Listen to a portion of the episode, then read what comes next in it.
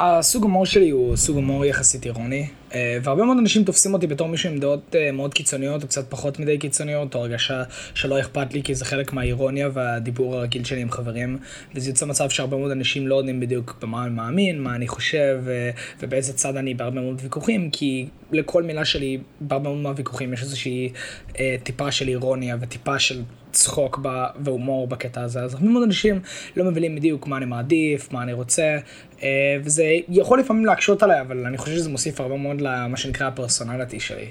אה, זה מוסיף הרבה מאוד למה שהופך אותי אני הרגשה שהרבה מאוד אנשים לא יודעים בדיוק מה אני אוהב או מה אני מעדיף, אה, שזה מגיע לדעות הפנימיות שלי וכל מיני דברים, בין אם זה פוליטיקה, שזה הדעה המתגבשת שלי בתור בן נוער, או כל מיני דברים כאלה, וזה דווקא מאוד מעניין, זה יוצר כימיה מאוד מעניינת עם אנשים חדשים שקשה להם לקרוא אותי יחסית, וזה יוצא מצחיק את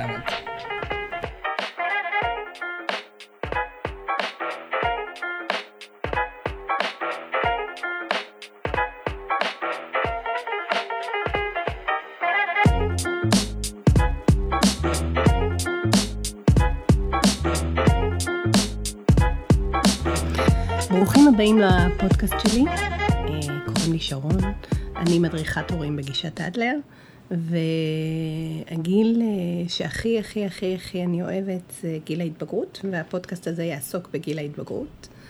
אה, מה שאני רוצה להביא לשולחנכם בעצם זה חיבור, קשר, תקשורת, עם המתבגרים, אה, יש תפיסה שגורסת שזה הגיל הכי קשה, ומאוד קשה עם הילדים, ומאוד קשה לנו, והם לא מדברים איתנו, ואנחנו לא מדברים איתם, וכל הזמן דלתות נסגרות. זה לא המקרה. אני רוצה אה, לידד אתכם עם הגיל הזה, אני רוצה שתכירו את אה, הילדים שלכם, את עולמם של הילדים שלכם יותר לעומק. ואני אעשה את זה, אני אביא כל מיני uh, מתבגרים, נעשה רעיונות עם מתבגרים, עם, אנש, עם הורים למתבגרים, עם אנשי מקצוע של מתבגרים, ויהיה דיסקו. אז uh, תישארו איתנו, והאורח uh, הראשון שלי בפודקאסט, הבאתי אותו מהבית, זה הבן שלי, איתי. שלום. ואנחנו מיד נשמע אותו, אבל אני רוצה להגיד שאני לרגע זורקת לפח את זה שהוא הבן שלי, באופן ממש ממש חד פעמי, זה לא יקרה עוד פעם. ונותנת לו את הבמה להיות אה, מישהו, בן אדם בפני עצמו, לא קשור לזה שהוא הבן שלי, ואנחנו נשוחח היום על אה, הפרעות קשב וריכוז. אז אה, שלום איתי, וברוך הבא לפודקאסט. תודה רבה, אמה. אז יאללה, אני, לפי מה שהבנתי, את רוצה לתשאל אותי שאלות, ואני קצת ארחיב על עצמי ומה אני אוהב, אז אני איתי קודם כל, אה, אני הבן של שרון, המנהל של פודקאסט, אה, ואני באתי כדי לספר קצת על עצמי, אה, קצת על חוויות שלי, מה עובר עליי בגיל הזה, למה הגיל הזה יכול להיות קשה, למה הגיל הזה יכול להיות לא קשה, למה אני נהנה ממנו, למה אני לא נהנה ממנו. הגיל הזה לא כזה שחור ולבן כמו אנשים חושבים, והוא לא כזה מסובך כמו שאנשים חושבים, הוא שילוב של השניים. ואחד מהדברים שאני הכי רוצה להוכיח לכם, קוואט און קוואט, בפרק הזה, הוא שיש הרבה מה ללמוד, אבל יש הרבה דברים שצריך גם לשכוח מהם מהגיל הזה, ולא צריך לקחת אותו כזה ברצינות, כמו שאנשים חושבים. אה, רגע, איתי, אני רק רוצה לשאול אותך, אה, תגיד בן כמה אתה? אני אה, בן 16, אני בדיוק עולה לכיתה י"א בבית ספר תיכון לעון שם, וזהו, תכלס, יש לך עוד משהו שאת רוצה לשאול אותי לפני שנתחיל עם השאלות המרכזיות? לא, אנחנו ישר ישר נגלוש לנושא. מדהים. איתי, אז הנושא שלנו היום כאמור הוא הפרעת קשב, וזה משהו שאתה מאותגר, אתה מאותגר קשב. אה, גילוי נאות גם אני, אה, ויש לנו עוד אה, שותף בבית להפרעות האלה, שזה אח של איתי יותם, כך שאנחנו בית די באי קשב, אבל אנחנו מסתדרים עם זה. ואני רוצה לשאול אותך, איתי, מתי בפעם הראשונה, אתה יודע, כאילו, אתה זוכר, שדיברנו על הפרעות קשב, או שאתה הבנת שאתה, כאילו, יש לך הפרעת קשב, ואיך uh, הגבת לזה? דווקא אני לוקחת אותך קצת לטיול בשביל הזיכרונות. Uh, אני חושב שזה דווקא נורא פשוט, זה משהו שהיה חלק גדול מהחיים שלי הרבה זמן, ואני חושב שזה היה איפשהו במעבר בין ז' לח', בדיוק כשחזרנו מחו"ל, uh, הגענו מאיזשהו טיול מסוים מחו"ל, והיה לי איזשהו קטע שאני מגיע לכיתה ואני מתחיל ללמוד ואני חושב שהכל כרגיל, ופתאום אתה קולט שאתה אתה אני הולך לחבר שלי, נופל עליו, אתה שומע את הזאתי בקצה השני של הכיתה, העט שלה עושה ככה על השולחן, אנחנו רואים שזה מפריע רצח, והוא כזה, לא, אני לא שומע את זה, אה, אתה משוגע? ואני כזה, לא, אני לא משוגע, זה משהו שמפריע לי. אה, עכשיו, למזלי הרב, בדור שלי יש הרבה מאוד אנשים עם בעיות קשב, אז אה, היו עוד הרבה מאוד אנשים בכיתה שכן הזדהו איתי, אבל זה הרגע שבו אני חושב שבפעם הראשונה הייתי כזה, אוקיי, יש מצב שיש לי כאן, אה, לא פאק, אבל משהו שנצטרך להתמודד איתו. זה מה שלאט לאט אתה שם לב שהוא משפיע לך יותר ויותר על החיים, ולא בהכרח בצורה נגטיבית או משהו כזה, זה יותר בצורה של אתה... אתה שם לב לדברים שאנשים אחרים לא. ויש בזה את הטוב ויש בזה את הרע. אה, לפעמים הרע, כמו שאמרתי, זה לשמוע אה, מישהי בקצה השני של, של הכיתה, עם העיפרון שלה דופקת אותו בשולחן, ואתה כזה... אני לא, יכול, אני לא יכול לחשוב, חוט המחשבה שלי נקטע. ולפעמים זה שאתה שומע מוזיקה, אתה יכול לשמוע דברים שאנשים אחרים פשוט לא יכולים לשמוע. אה, כן, אני חושב שזה היה היום שבו אני, אני הבנתי שמשהו צריך להשתנות, ואני חושב שזו הייתה השנה הראשונה שטפלתי, אה, שהלכתי לפסיכיאטרית והתחלנו לדסקס בעניין בעצם. אה, אני רוצה להפנות את השאלה דווקא חזרה אלייך בקטע הזה, למרות שאת מארחת. מתי הייתה הפעם הראשונה שאת הבנת שאולי יש כאן בעיה? טוב, אז אני, אני באתי מוכנה, מכיוון שגדלתי בבית עם אח שהייתה לו הפרעת קשב, מאובחנת, ואני עם הפרעת קשב לא מאובחנת, זאת אומרת היה לי ברור אם זה בעניין של אה, נהיגה, אם זה בעניין של קריאה, שאני מדלגת פרגרפים. אצל בנות באופן כללי הפרעת קשב היא פחות מאובחנת, היום יש כבר שיפור בעניין, אבל בגלל שאצל בנות היא מתבטאת אחרת, אז בנות אה, הן פחות מפריעות ופחות... הן פשוט יושבות בשקט ואז אף אחד לא שם אליהן לב, הן יותר במקום של האסטרונאוטיות. אז uh, באתי כבר, הייתה לי תחושה שזה יופיע בדור, uh, בדור ההמשך. ואני חושבת שידעתי מהרגע שאיתי נולד, שיש, uh, שאני רואה את זה כבר שם. זאת אומרת, אם בגיל שנה וקצת שהוא התחיל ללכת, כל הילדים היו מתרחקים מאימא שלהם שתי מטר, אז איתי היה נודד.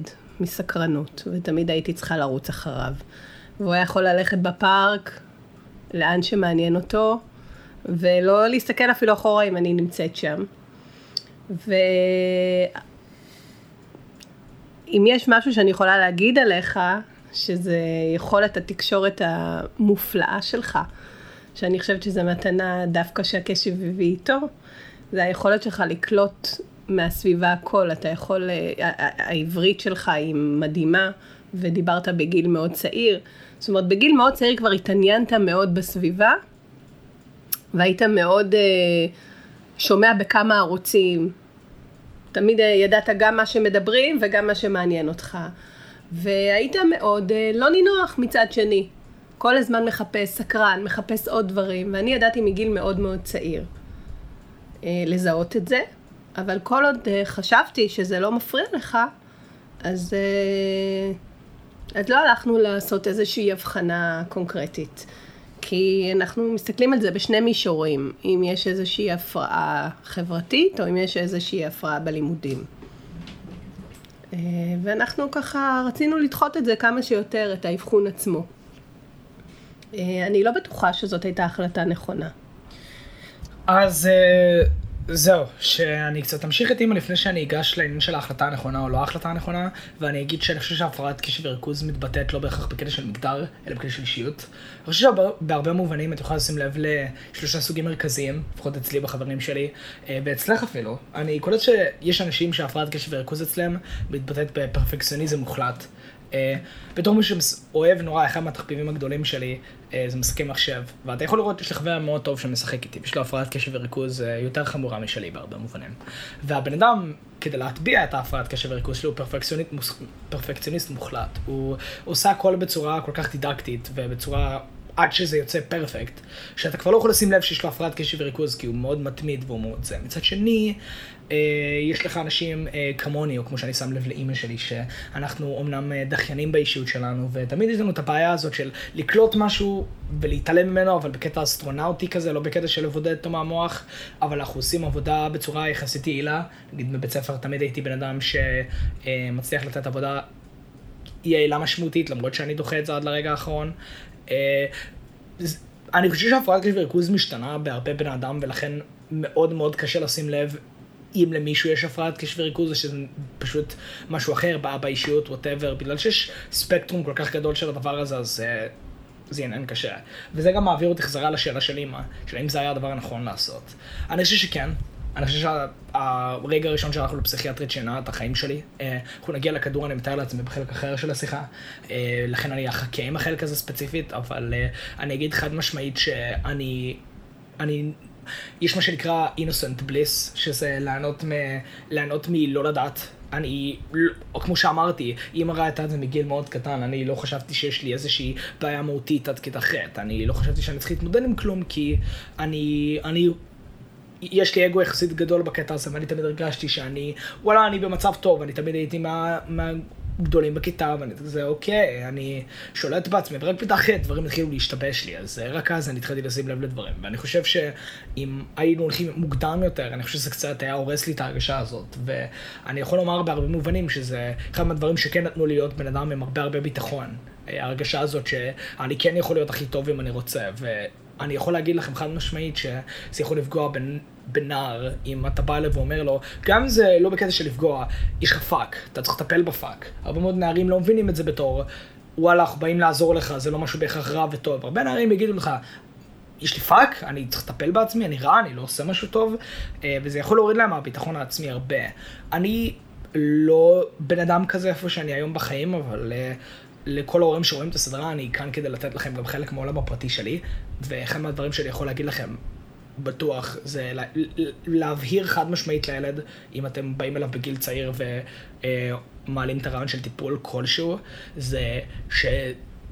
זה לא בעיה, שזה הדבר שאפילו אימא אף פעם לא אמרה לי שזה בעיה, זה יותר הגיע מחוץ לבית, שאנשים אומרים לך, אתה בעייתי, אתה תלמיד בעייתי, זה דברים שאתם צריכים להגיד לו מגיל קטן, אה, לא לשים הרבה יותר מדי לאנשים שאומרים לו שהוא בעייתי רק בגלל הדבר הזה, וכן להראות לו את הדברים הטובים ואת הדברים שהוא מקבל מזה. אה, אני חושב שבסוף אני למדתי לקבל את זה הרבה יותר טוב, כי היה לי את השנים האלה שלא ידעתי שיש לי את זה, לי צריך להתמודד בעצמי, למרות שהיה לי את הבעיה הזאת מאז שהייתי ממש קטן. זה הגיע לחלק שהייתי חייב את הטיפול הזה בשלב כלשהו, אבל uh, אני חושב שאני נהניתי מאוד מהרגעים שבהם לא ידעתי על זה. אם זה עונה לך לשאלה, uh, יש לך שאלה אחרת? אני קצת רוצה להזכיר לך שלא היה פשוט בבית הספר לאורך השנים. זאת אומרת, אם זה בכיתות הנמוכות, קודם כל אה,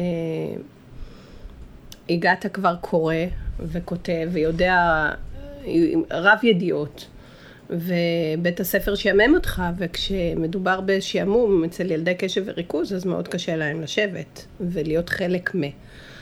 אה, ואז מה שקורה זה שיש הפרעות מרובות בכיתה, ולאורך אה, כל השנים אה, התמודדנו עם הפרעות טלפונים חוזרים ונשנים של מורים, וחוסר שביעות רצון של המערכת באופן כללי.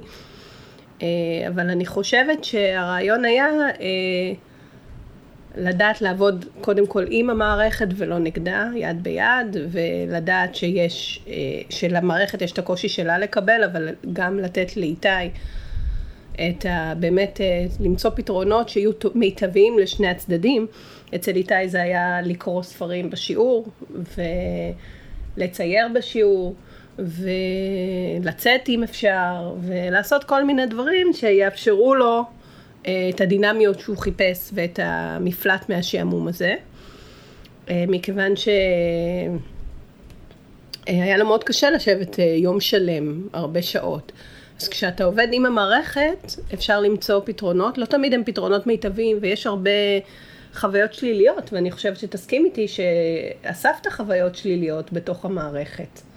אבל כשבבית אה, מחזקים, אז אני חושבת שאפשר להתמודד גם עם החוויות השליליות האלה, וחשוב לתת עליהם את הדעת. מאוד חשוב שהבית תהיה סביבה מאוד מאוד תומכת. זה לא פשוט להורים, אבל זה אפשרי, ואני אתן לאיתי לדבר ככה על חוויות שליליות כדי שתוכלו אה, להבין על מה מדובר.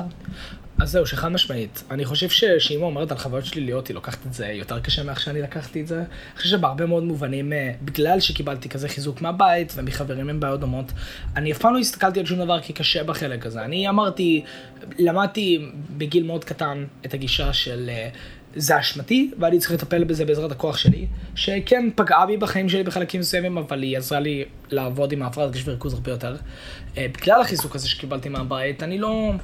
יכול לתת לכם דוגמאות לדברים שליליים פר סה מצד המערכת. כן, המערכת לא מותאמת לאנשים מחוץ לנורמה, כמו שאני הייתי, בעוד מובנים. כמו שאמרתי, הייתי צריך למצוא אלטרנטיבות שונות, כמו לקרוא ספרים, לצאת החוצה או לצייר בזמן שיעור, כדי בכלל להישאר במצב שאני יכול להישאר בשיעור ולא להפריע, כי כן הייתה לי את הבעיה הזאת, אני אה, הייתי מפריע, אני לא קטן.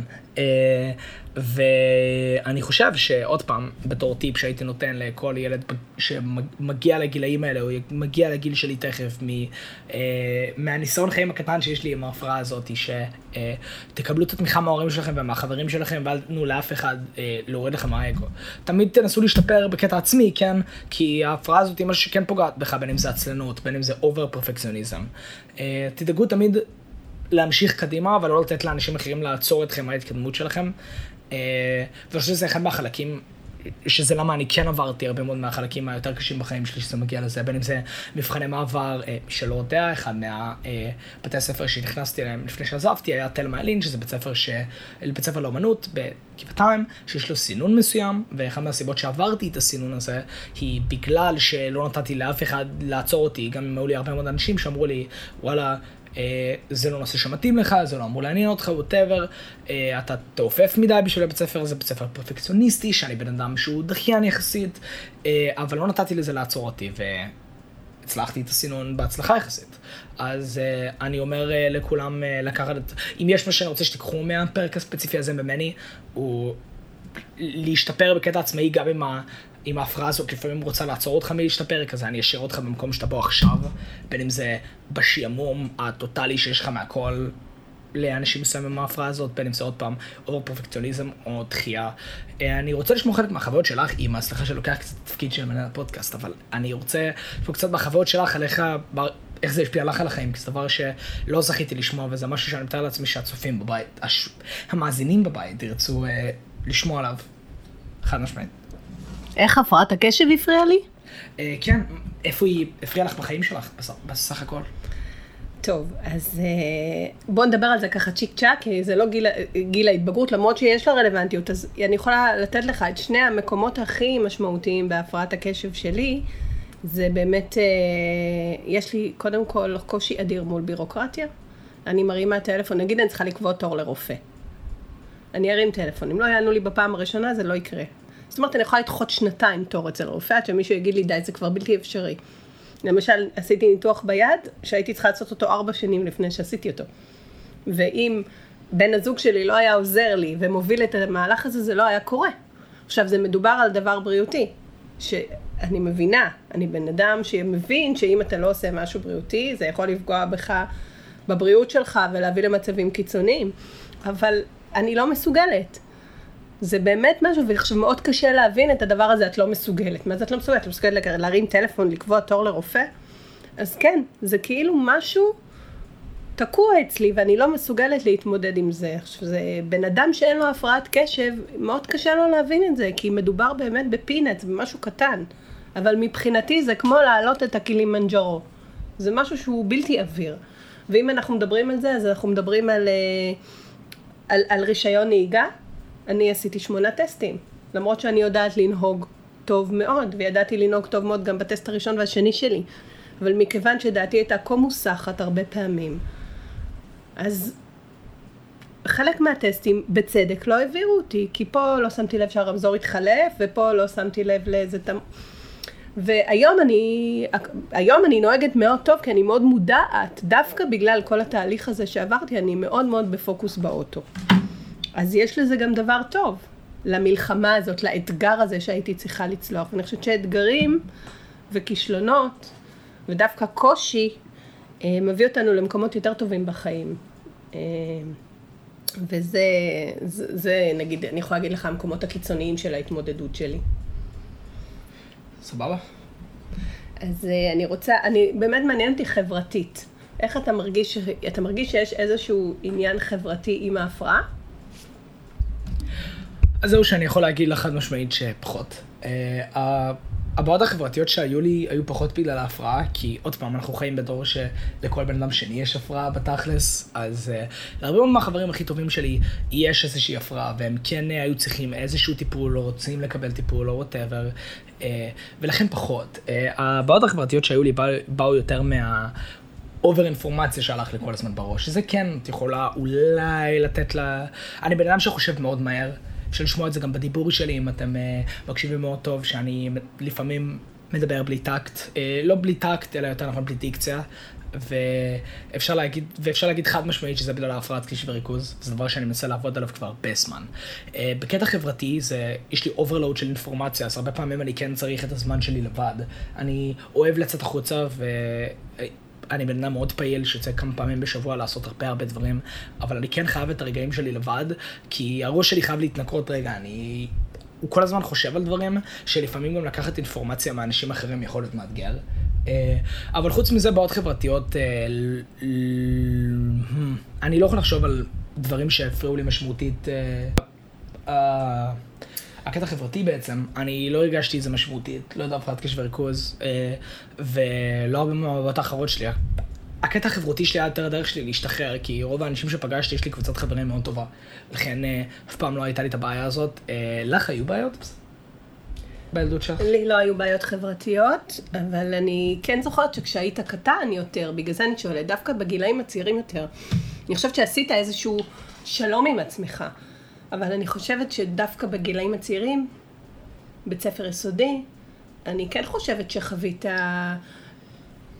לא, כאילו זה בעיות חברתיות, אבל זה לא שלא היו לך חברים, אבל זה לא צמח לאיזושהי חבורה כזאת, או חבר מאוד אחד מאוד מאוד טוב.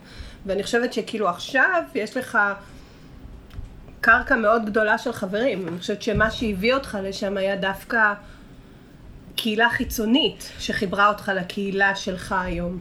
אני לא חושב. אני, חבר מאוד טוב אמר לי שזה יותר היה עניין של uh, להבין שאני עושה משהו שהוא נחשב מוזר. אני פשוט היה לי, זה לא נראה לי מוזר מה שעשיתי, אני הייתי בן אדם שהיה מתבודד הרבה, קורא ספרים הרבה, uh, מתעלם מהאנשים הרבה, uh, ובאיזשהו שלב, מתישהו הבנתי, וואלה זה צריך להשתנות, כי זה לא, לא בהכרח, כי אני חשבתי שיש לי חברים גם ככה, גם בתקופה הזאת, פשוט לא, לא שמתי על היחסים איתם יותר מדי. אני לא חשבתי שבשביל יחס עם אנשים אחרים אתה צריך אשכרה לתת אפורט ולדבר איתם וווטאבר. אני עשיתי את מה שבראש שלי.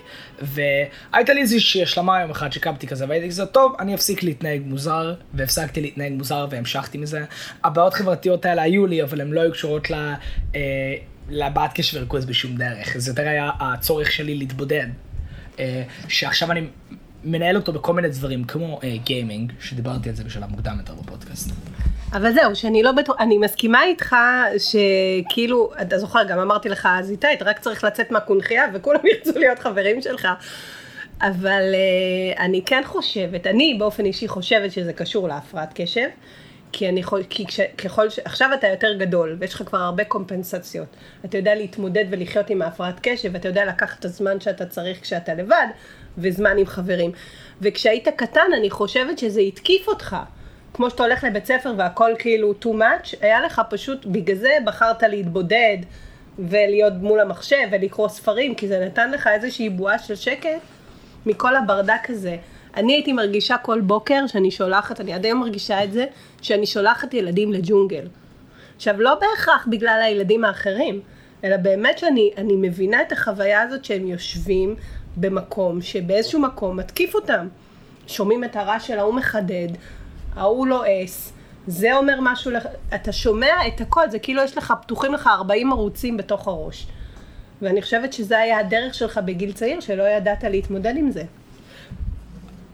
עכשיו שאת אומרת את זה ככה, יש מצב מאוד טוב, אני אף פעם לא הסתכלתי על זה בפרספקטיבה הזאת, אני חושב שבתכלס אה, זה נכון, הייתי צריך אה, לקחת איזה שנתיים, לסדר את המחשבות שלי ולהחליט איך אני רוצה לדבר עם אנשים אחרים, וברגע שהבנתי את זה היה לי יותר קל להשתחרר וליצור קשרים עם אנשים אחרים, אז אה, עכשיו שאני חושב על זה, יש מצב שאת צודקת.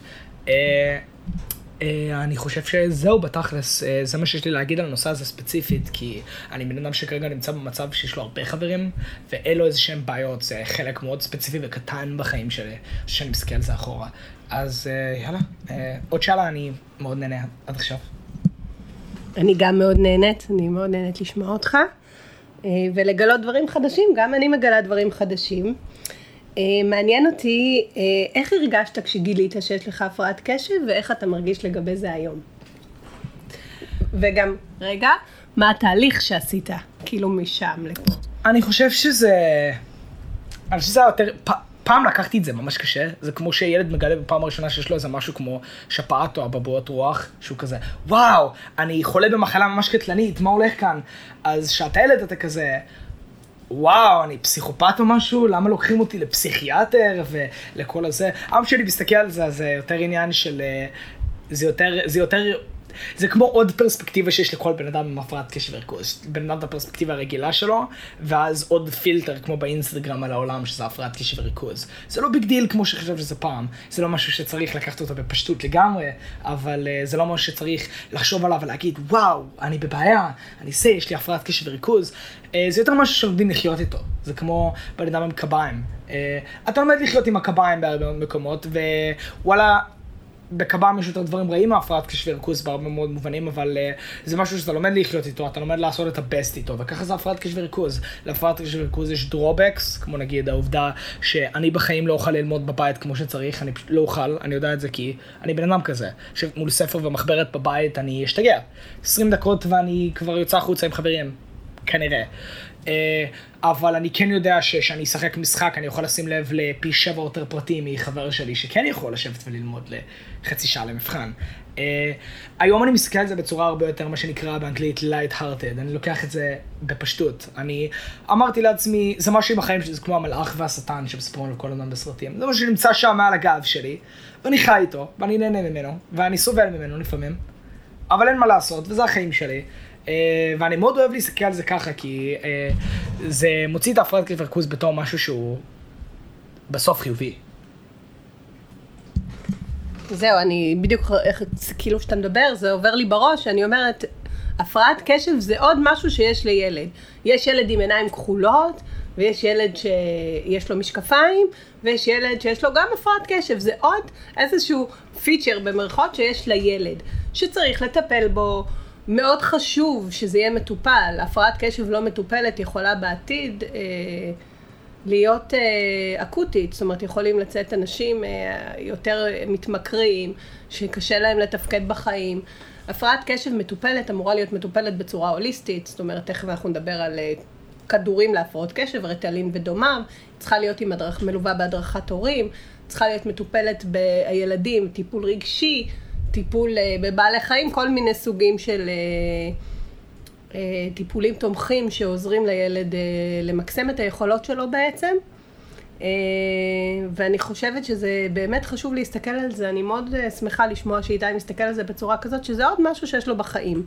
עכשיו, מה שכן מעניין אותי, איזה טיפים יש לך, כאילו איך אתה מתמודד, נגיד, אם אני מסתכלת על, על זה בתור מישהי שמכירה אותך, אז הראש שלך, הרבה פעמים אתה שוכח דברים, משאיר את התנור עובד, לא נועל את הדלת, אה, הולך לבית ספר, צריך לקחת משהו, לא זוכר, צריך לחזור.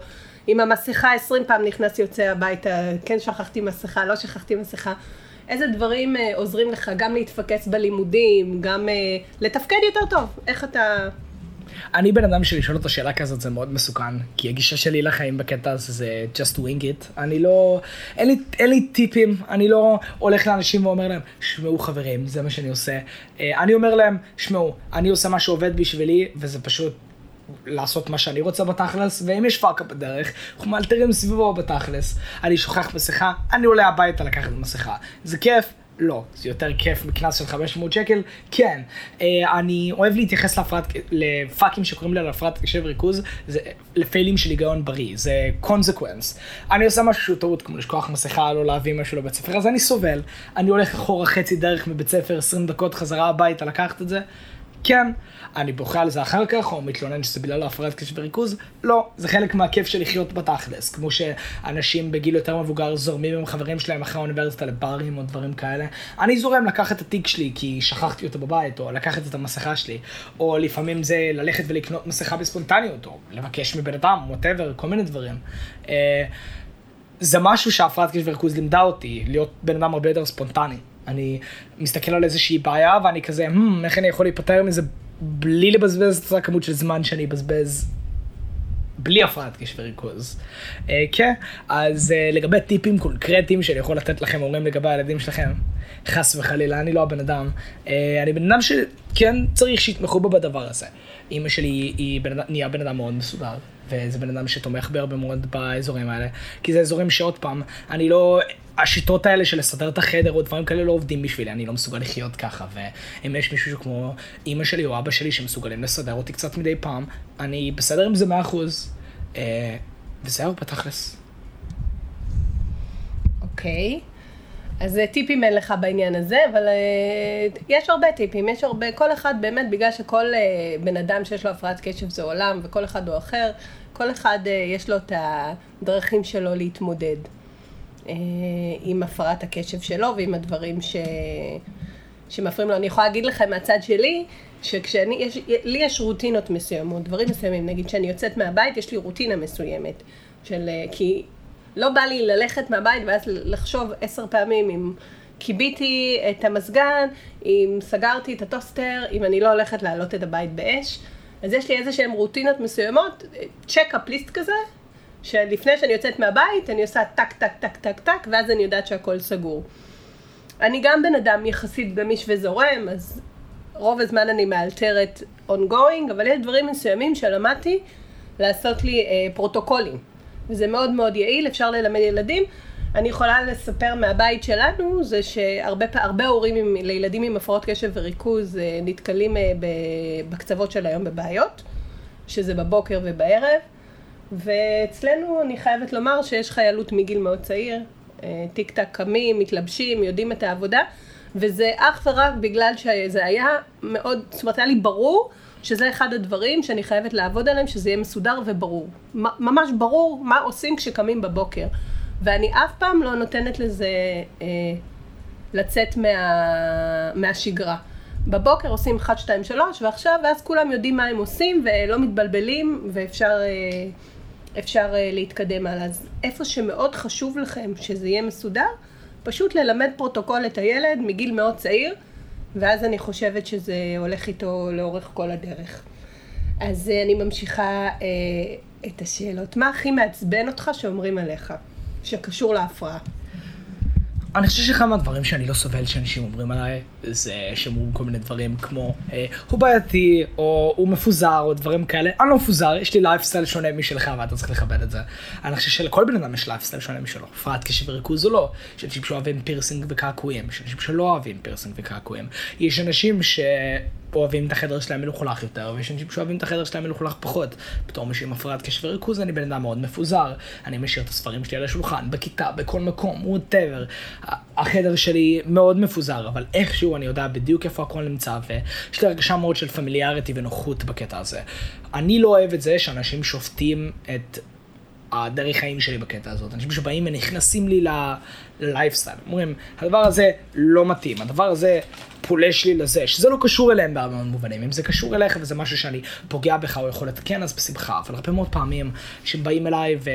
אה, עושים לי call out בקטע מפוזר, לא מפוזר, whatever, תסדר את החדר שלך, ואני לא יכול לראות את זה באותו עין, ובדרך כלל זה מגיע לעניין של זלזול, שאני אף פעם לא יכול להבין. אה, זהו בתכלס, חוץ מזה אני מאוד לא אוהב להתעצבן על אנשים, כי בסוף לתת ביקורת זה למה אנחנו חיים, אנחנו נותנים ביקורת על כל מיני דברים. אה, אני לא אוהב אבל לשפוט אנשים סתם, וזה אחד מהמקומות שבהם אנשים שופטים אותי ואת הבעיה שלי, בדרך כלל בקונספט של סדר. אז אם אני אשאל אותך בעצם אה, את שני הצדדים, מה אתה אוהב בהפרעה שלך? מה אתה הכי אוהב? כאילו, מה, מה זה מתנה בשבילך בהפרעה שהביאה איתה? ומה אתה הכי שונא? אז זהו, שזו שאלה פשוטה יותר ממה שאת חושבת, אני חושב. אני חושב ש... אה, עוד פעם, אני חוזר חזרה למשחקי מחשב שאני מדבר עליהם הרבה. אה, ההפרעה עזרה לי משמעותית להיות שחקן הרבה יותר טוב. אני שם לב לפרטים שאנשים בחלומות הרחוקים שלהם לא חושבים עליהם, כי זה פשוט לא מעניין אותם. הם, אה, הם כזה, וואלה, לא מעניין, או whatever, ואני כזה, זה מעניין, זה כן מעניין, והם לא מבינים, הם לא, הם לא מצליחים להבין את זה. זה מה שאני תמיד צוחק עליו עם חברים שלי, ואני מאוד נהנה ממנו. אה, זה הפך אותי בכללי לבן אדם אה, quick thinker, בן אדם מציב בפניי שאלה ואני ישר כזה בום הנה תשובה, הנה משהו שכבר חשבתי עליו שהייתי לבד בבית בפעם השבעת אלפים. דבר שאני לא אוהב בהפרעה הזאת זה בדיוק אותו דבר. אה, לתקשר ולהתחיל שיחה עם אנשים אחרים יכול להיות מאתגר. אה, אני חושב על אני, אני עובר נושאים מאוד מהר, ואני מצפה שאנשים יהיו בקצב שלי. אז כשאני מדבר עם אנשים שאין להם את אותה הפרעה כמו שלי, זה מאוד עניין של טק טק טק כזה. אני מדבר על משהו אחד, שלוש משפטים כבר נמאס לי מהנושא, בום, אני בנושא אחר. וזה מאתגר לאנשים אחרים שאין להם את הבעיה הזאת ולא מסוגלים לעמוד בקצב. זה משהו שאני כן מנסה לשפר, וכן מנסה להיות יותר straight line בנושא שלי, ולא מנסה לאבד את עצמי עם אנשים אחרים, אבל אה, זה דבר שאני מאוד שונא, כי היה לי בעיה עם זה להרבה מאוד אנשים חדשים שהם כזה, הם נאבדים, הם כזה, מי אתה בכלל? כי אפילו להציג את עצמי אני לא יכול לעשות בלי לעבור לשמונת אלפים מיליון נושאים ומה שאני אוהב ומה שאני לא אוהב ו whatever. אפשר לשים לב לזה בפודקאסט בצורה מאוד חדה את האמת. אה, אז זהו, זה בתכלס, עוד פעם, שאלה מאוד פשוטה לדעתי. אני חושב שעם הניסיון חיים שכבר יש לי אפילו בגיל 16, אני חד משמעית יכול לומר שאני יודע מה אני אוהב ומה אני לא אוהב. אז אה, אולי אני אשמע את הפודקאסט אחרי זה, אבל כרגע מהצד, בעודנו מקליטים, אני מקשיבה ואני חושבת שאתה מאוד רהוט וקוהרנטי דווקא, ולא מתבזר, שזה דווקא ממש נחמד. והשאלה הבאה שלי אליך, זה אתה מרגיש לפעמים שלא מאמינים לך? כאילו, שאתה אומר, תקשיבו, זה, אני באמת מצטער, זה הפרעת קשב, אז מישהו אומר לך, טוב, טוב, אתה משתמש בזה בתור קביים ותירוץ? עוד פעם, זה עניין של הדור שלי ולא, לאנשים שאתם רוצים הרבה יותר גרועים מהפרעת קשב וריכוז היום. אה, לא, חד משמעית לא. אף אחד לא בא אליי בטענות חוץ מאולי המערכת. והמערכת, אה, המערכת באה בטענות להרבה דברים שהם לא קשורים או לא נכונים הרבה מאוד פעמים. אה, שזה מגיע לחברים שלי או אנשים אחרים, לא, לא. הם מאוד רואים את זה והם מאוד כזה, אוקיי, כן, זה הגיוני, זה הגיוני. אה, הם נותנים רפלקציה, הם בדרך כלל אומרים, וואלה, אני לא ככה. ואז מתחילים על זה שיחה, כי לכולם יש הפרעת קשב וריכוז, וזה לא מעניין מה שדיברנו עליו קודם. אבל לא, אף אחד לא שפט אותי בצורה משמעותית. זהו, זו השאלה הבאה שלי, זה היה במה אתה מרגיש שונה מהחברים שלך שהם בלי הפרעת קשב וריכוז, ואז חשבתי לעצמי ואמרתי, יש לך בכלל חברים בלי הפרעת קשב? חד משמעית, יש לי כמה מהם. אה, והחברים האלה גם הם, הם, הם נסחפים ב vibe הזה של הפרעת קשב גם הם, כי רוב החברים שיש לי הם אנשים מאוד מיוחדים, וגם אין להם הפרעת קשב וריכוז, המוח שלהם הוא מקום כל כך מוזר ורחוק, שהם יכולים לזרום עם מה שעובר לנו במוח ברגיל, כל השטותניקיות וכל מה שהולך לנו במפגשים, אין להם בעיה עם זה. אני יכול, אני סביר להניח שיש ילדים שיש להם את הבעיה הזאת עם הקבוצת חברים שלהם, שלפעמים חלק מהשטויות שהם עושים או דברים שהם לא מובנים יכולים להפריע להם, אבל uh, זה משהו שלי אף פעם לא הייתה בעיה משמעותית איתו. אני אני תמיד uh, הרגשתי שתומכים בי בכל מצב בקטע הזה. ועכשיו אנחנו נגיע לה, באמת, אני חושבת לאחת השאלות החשובות שיש, וזה עניין uh, הכדורים להפרעת קשב. Uh, אני שייכת לאסכולה שלא בוחר, זאת אומרת, אני נתתי לאיתי כדורים, תקופה מאוד קצרה, בהסכמתו. ברגע שהוא לא רצה לקחת יותר, הוא לא לוקח יותר. אני לא נגד, אני חושבת אבל שצריך להיות מאוד מאוד אה, מודעים. זאת אומרת, צריך להכיר היטב את כל מגוון הכדורים, וצריך אה, להיות עם היד על הדופק כשנותנים לילד כדור, ולראות את תופעות הלוואי, ולראות עם מה אפשר לחיות ועם מה אי אפשר לחיות, ולראות איך זה משפיע עליו בכל מעגלי החיים, ולא רק בלימודים.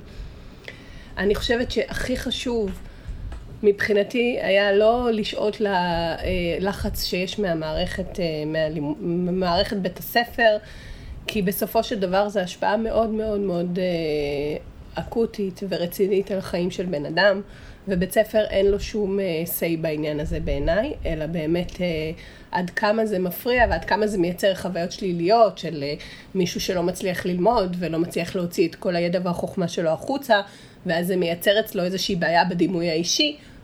וזה יוצר חרדות, וזה יוצר קושי סביב הדבר הזה, ולפעמים גם קושי חברתי, כי אתה לא יכול להוציא את הבן אדם שאתה, הוא כלוא מתחת לכל הברדק הזה שיש לך בראש, אז, אז צריך לחשוב אם זה באמת אה, מיטיב או לא מיטיב עם הילד, ולא לפסול את זה על.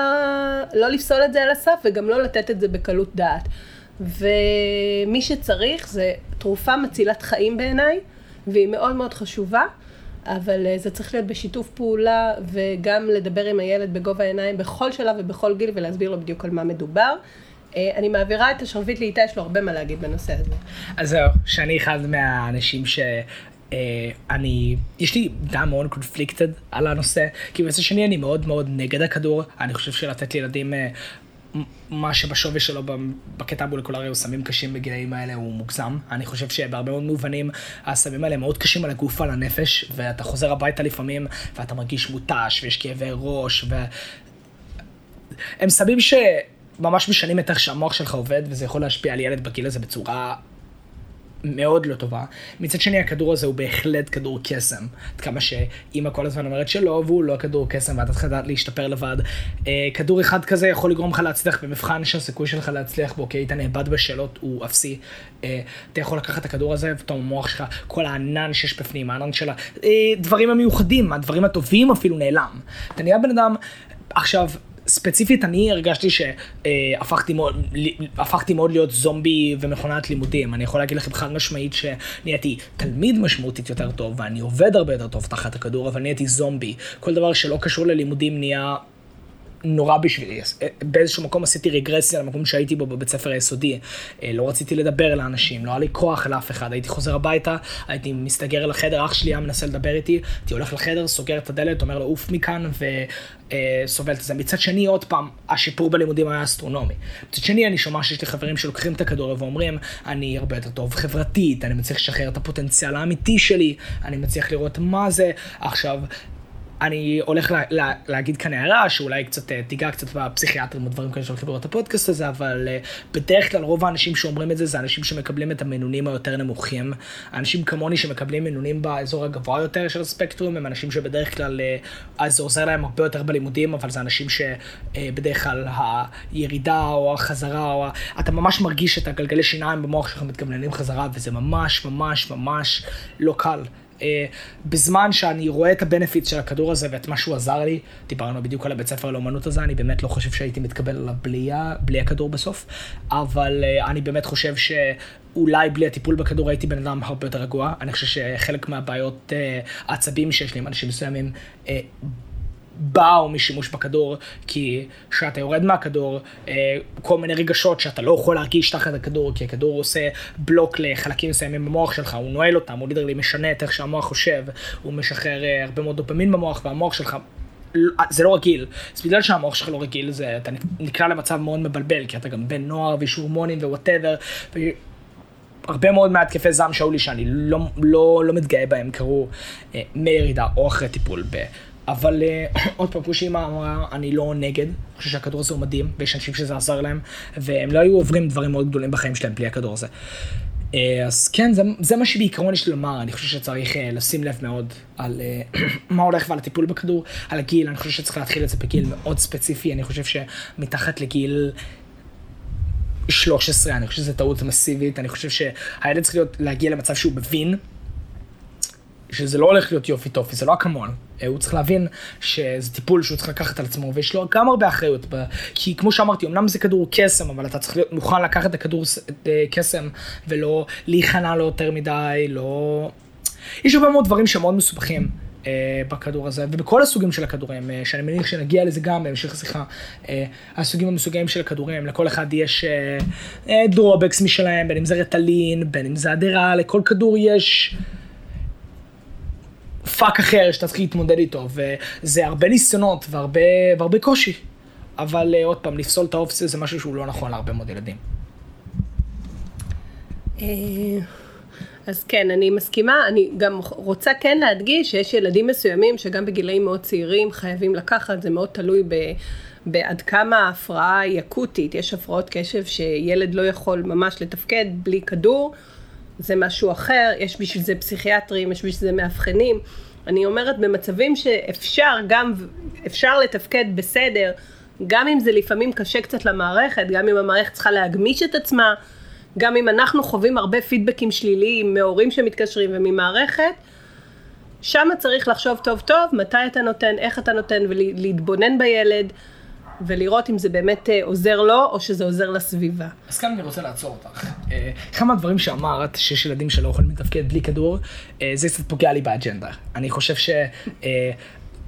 ילדים בגילאים האלה אסור להם, זה צריך להיות טיפול שהוא מחוץ לכדור. כמו כל דבר בעולם הזה, החומר הזה הוא משנה תודעה. הילד, להיות ילד שעוד מתפתח, אתה אפילו לא הגעת למצב שאתה בגיל ההתבגרות, אתה עוד לא יודע מה, מה נותנים לך. להגיע למצב שנותנים לך לקחת כדור בגיל כזה, גם אם אתה לא יכול לתפקד בלעדיו זה נורא, לדעתי זה גובל על התעללות בילד. אה, כי אני חושב שגם בלי הכדור, אומנם יהיה לו קשה, ואומנם זה, אני חושב שטיפול עם בני אדם הרבה יותר יעזור לו בשלב הזה. כי אם אתה לו את הכדור הזה, הוא יתחיל להסתמך עליו. אם אנחנו מדברים עוד פעם על התמכרות ודברים כאלה, יש הרבה מאוד סיפורים על אנשים שמסתמכים על הכדור ולא יכולים לצאת ממנו בגילאים הרבה יותר מבוגרים מהילד הזה. ניתנת לילד בגיל הזה את הכדור, הילד הזה לא יוכל לתפקד בלעדיו אף פעם. ואני חושב שזה די דופק לי את האג'נדה של הפרעת קשב וריכוז. אני חושב שהפרעת קשב וריכוז זה משהו שאתה לומד לחיות איתו, אתה לומד להסתדר איתו, זה לומד להיות החבר הכי טוב שלך בתכלס. ואם אתה נותן לילד כדור בגיל כזה, אתה קצת הורס את זה. אתה אומר, אה, זה החבר הכי טוב שלך שאסור לך לראות אף פעם. אנחנו נחביא אותו לנצח.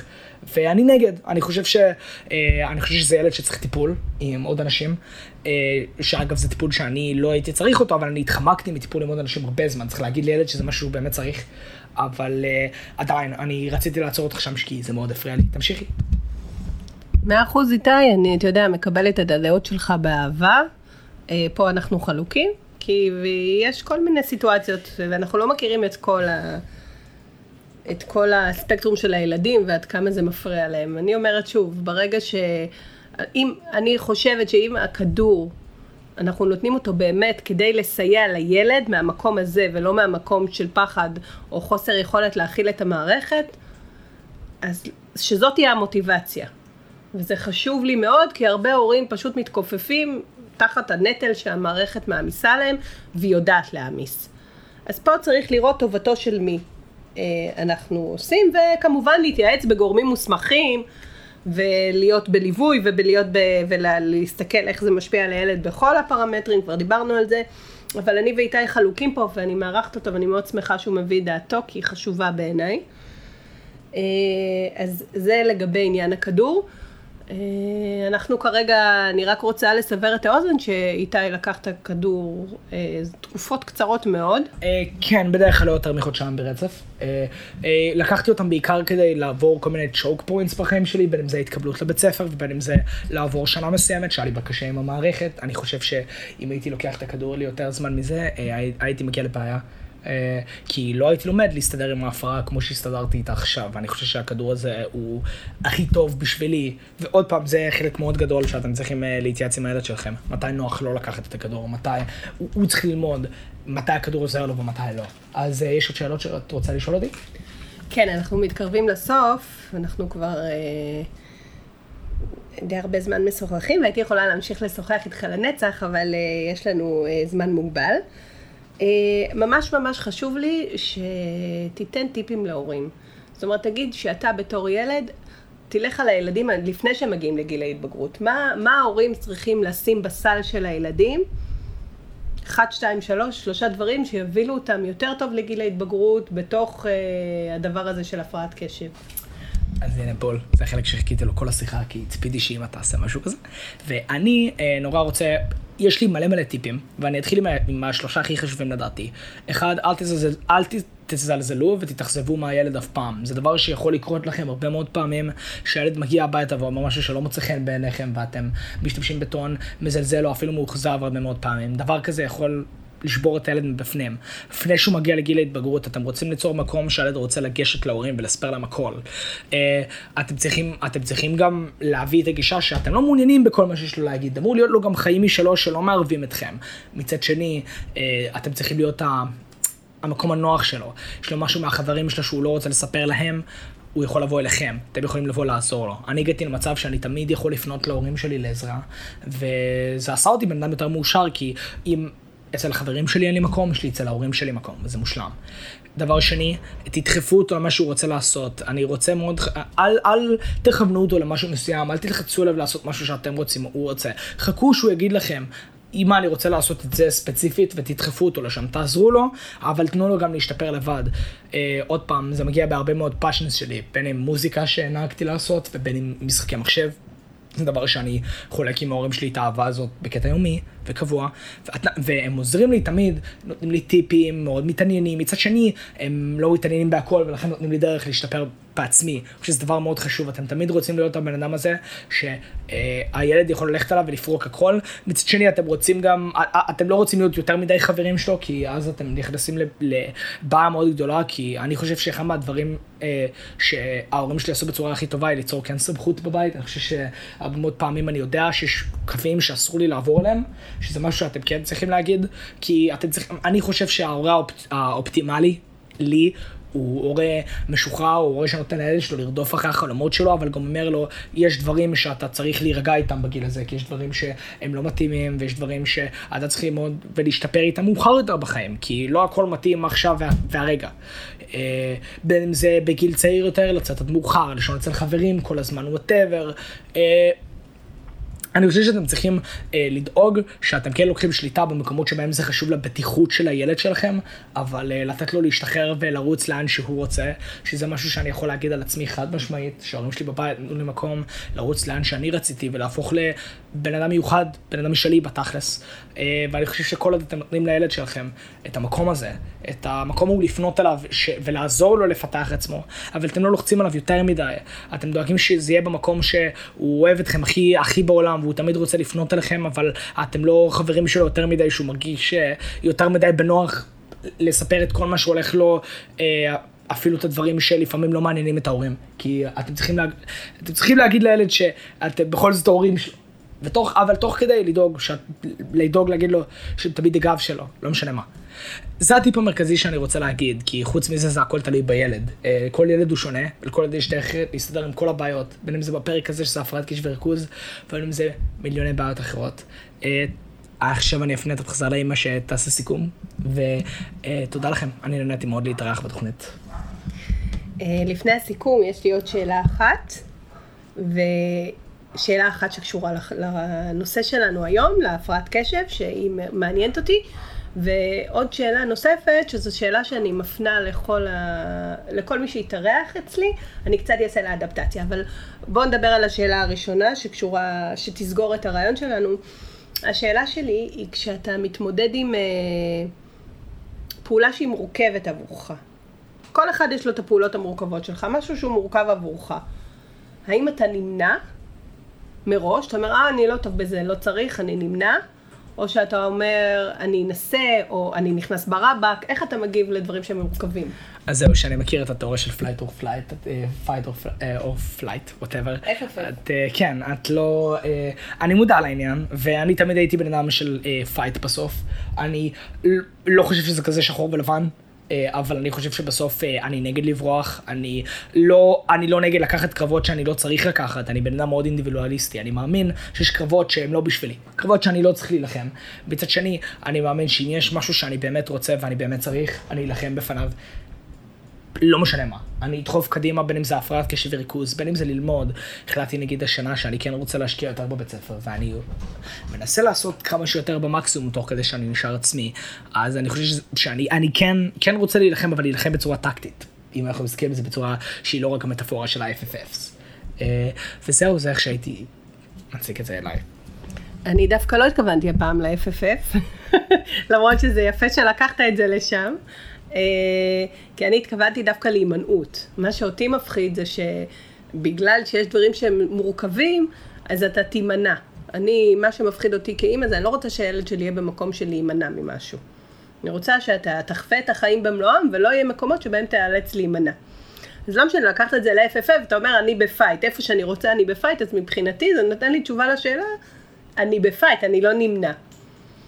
אפשר גם להיות ב flow, שזה לזרום עם החיים, לא חייבים להיות ב fight.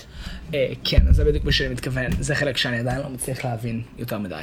אה, יש חלקים שבהם אני ב flow מושלם, אבל יש חלקים כמו המערכת של להגיע ל flow, אה, אני מתקשה. וזהו בתכלס, אני בן אדם שתמיד הולך ראש בקיר למה שהוא מאמין בו בהרבה מאוד מובנים. אה, ואם את צודקת, הכל לא שחור ולבן, זה אחד מהדברים שאני רוצה שתלמדו על גילי התבגרות בתכלס. שאולי שכחתם שלפעמים האלה שלכם צריכים להסתדר עם סיטואציות אה, יותר מורכבות ממה שאתם חושבים. תודה רבה איתי, ועכשיו הגענו לשלב השאלה הזהה, טם טם טם טם. אני לוקחת אותך עשר שנים קדימה. איתי בן 26. איך אתה רואה את עצמך כמבוגר? מה השארת מאחור ומה אתה אומר, את זה אני לוקח איתי. כן, אז אני אתן לך תיאור מה זה ארוך. אני לתת לך ממש איפה אני, איפה אני נמצא, מה אני אעשה, סבבה? אה, אני רוצה להגיע למצב שאני במדינה אחרת, כנראה לא ישראל. אני עומד אה, מבניין יחסית גבוה, אני מסתכל על הים, על הפנטהאוז הדי גדול שלי, בגיל 26, כן, אני חולם רחוק, אני יודע. אה, ואני מסתכל אחורה, אני אומר, מה השארתי מאחור? השארתי מאחור את ה... השארתי מאחור את, ה, את הליניאריות שלי, השארתי מאחור את ה... את ה את הלהיכנס ראש בקיר, אה, כדי, אבל את הלהישאר בראש בקיר, את הלהילחם סתם. אני השארתי את הרבה מאוד מהדברים שהופכים אותי לילד בסוף. אני אה, כן בן אדם שמאמין בהתבגרות בסוף, ואני אה, אף פעם לא הייתי בן אדם שקרוב יותר לצד הילדותי, אלא יותר לצד המבוגר. אה, אני השארתי את רוב הדברים שהפכו אותי ליותר ילדותי או יותר נער מאחורה. אני מסתכל על הרגעים האלה בצורה מאוד, אה, מאוד שמחה, יש לי הרבה חוויות שאני אתגעגע אליהן, והרבה חברים ודברים שעשיתי שאני לא אוכל לעשות יותר. אבל uh, אני אסתכל קדימה העתיד, ואני אגיד uh, מה שאני לא אשכח, ואני בחיים לא אשכח, זה את הרצון שלי לשפר את עצמי ותמיד להיות יותר טוב, ותמיד uh, להגיע למצב שאני עושה את מה שמשמח אותי. Uh, אני לא אשכח אף פעם למה נלחמתי במערכת, למה אני בעד uh, לעשות מה שאני רוצה, ואני אינדיבידואליסט מאוד גדול. אני בחיים לא אעצור את זה. הגול שלי בחיים הוא לעבוד בשביל עצמי, uh, בין אם זה פרילנסריות, בין אם זה זה, אני לא אכנס לזה יותר מדי, כי זו לא המטרה של הפודקאסט, אבל אני רוצה להיות איש של עצמי, לדעת שאני הצורה הכי טובה של עצמי בשביל עצמי, לדעת שהגעתי לאן שאני רוצה להגיע בחיים, ואני באמת באמת שמח. אני רוצה לעמוד שם ולהרגיש וואלה, אני עברתי את המאבק של גיל ההתבגרות בהצלחה, ובהצלחה לא אומר להצליח במבחנים, או להוציא בגרות, או זה, ההצלחה היא להגיע למצב שאתה בונה בן אדם שמבחינתך הוא טוב. הרי אתה בונה את עצמך בגיל הזה, ואתה רוצה לבנות בן אדם שאתה שלם איתו. אתה, אני לא רוצה להסתכל מאחורה ולהתחרט על כלום. אני רוצה רק להסתכל קדימה ולהגיד אני בן אדם של עצמי. אני הגעתי למצב שאני אחראי על עצמי, ואני, קוואט און ניצחתי, בתכלס. אה, וזהו. וואו. תודה רבה, איתי. היה מרתק להקשיב לך. היה לי נהדר להתארח. ובאמת, עלה מעל ומעבר לציפיות שלי, גם uh, שאני באמת, אני תופסת עצמי כאימא שמכירה את הילדים שלה, ולא, אבל, אבל הצורה והבהירות שיש לך במחשבה, שאתה יודע בדיוק, uh, עושה לי נחת. אני היום אימא עם נחת. ו... זהו, אז זה על הפעם, בנושא של הפרעת קשב וריכוז מהצד של uh, המתבגר. Uh, אני אארח גם uh, בקרוב הורה לילדים עם הפרעת קשב וריכוז, ואז תקבלו גם את הצד השני של התמונה. Uh, שמחתי, מקווה שהיה לכם מעניין, ונתראה בפעם הבאה. ביי.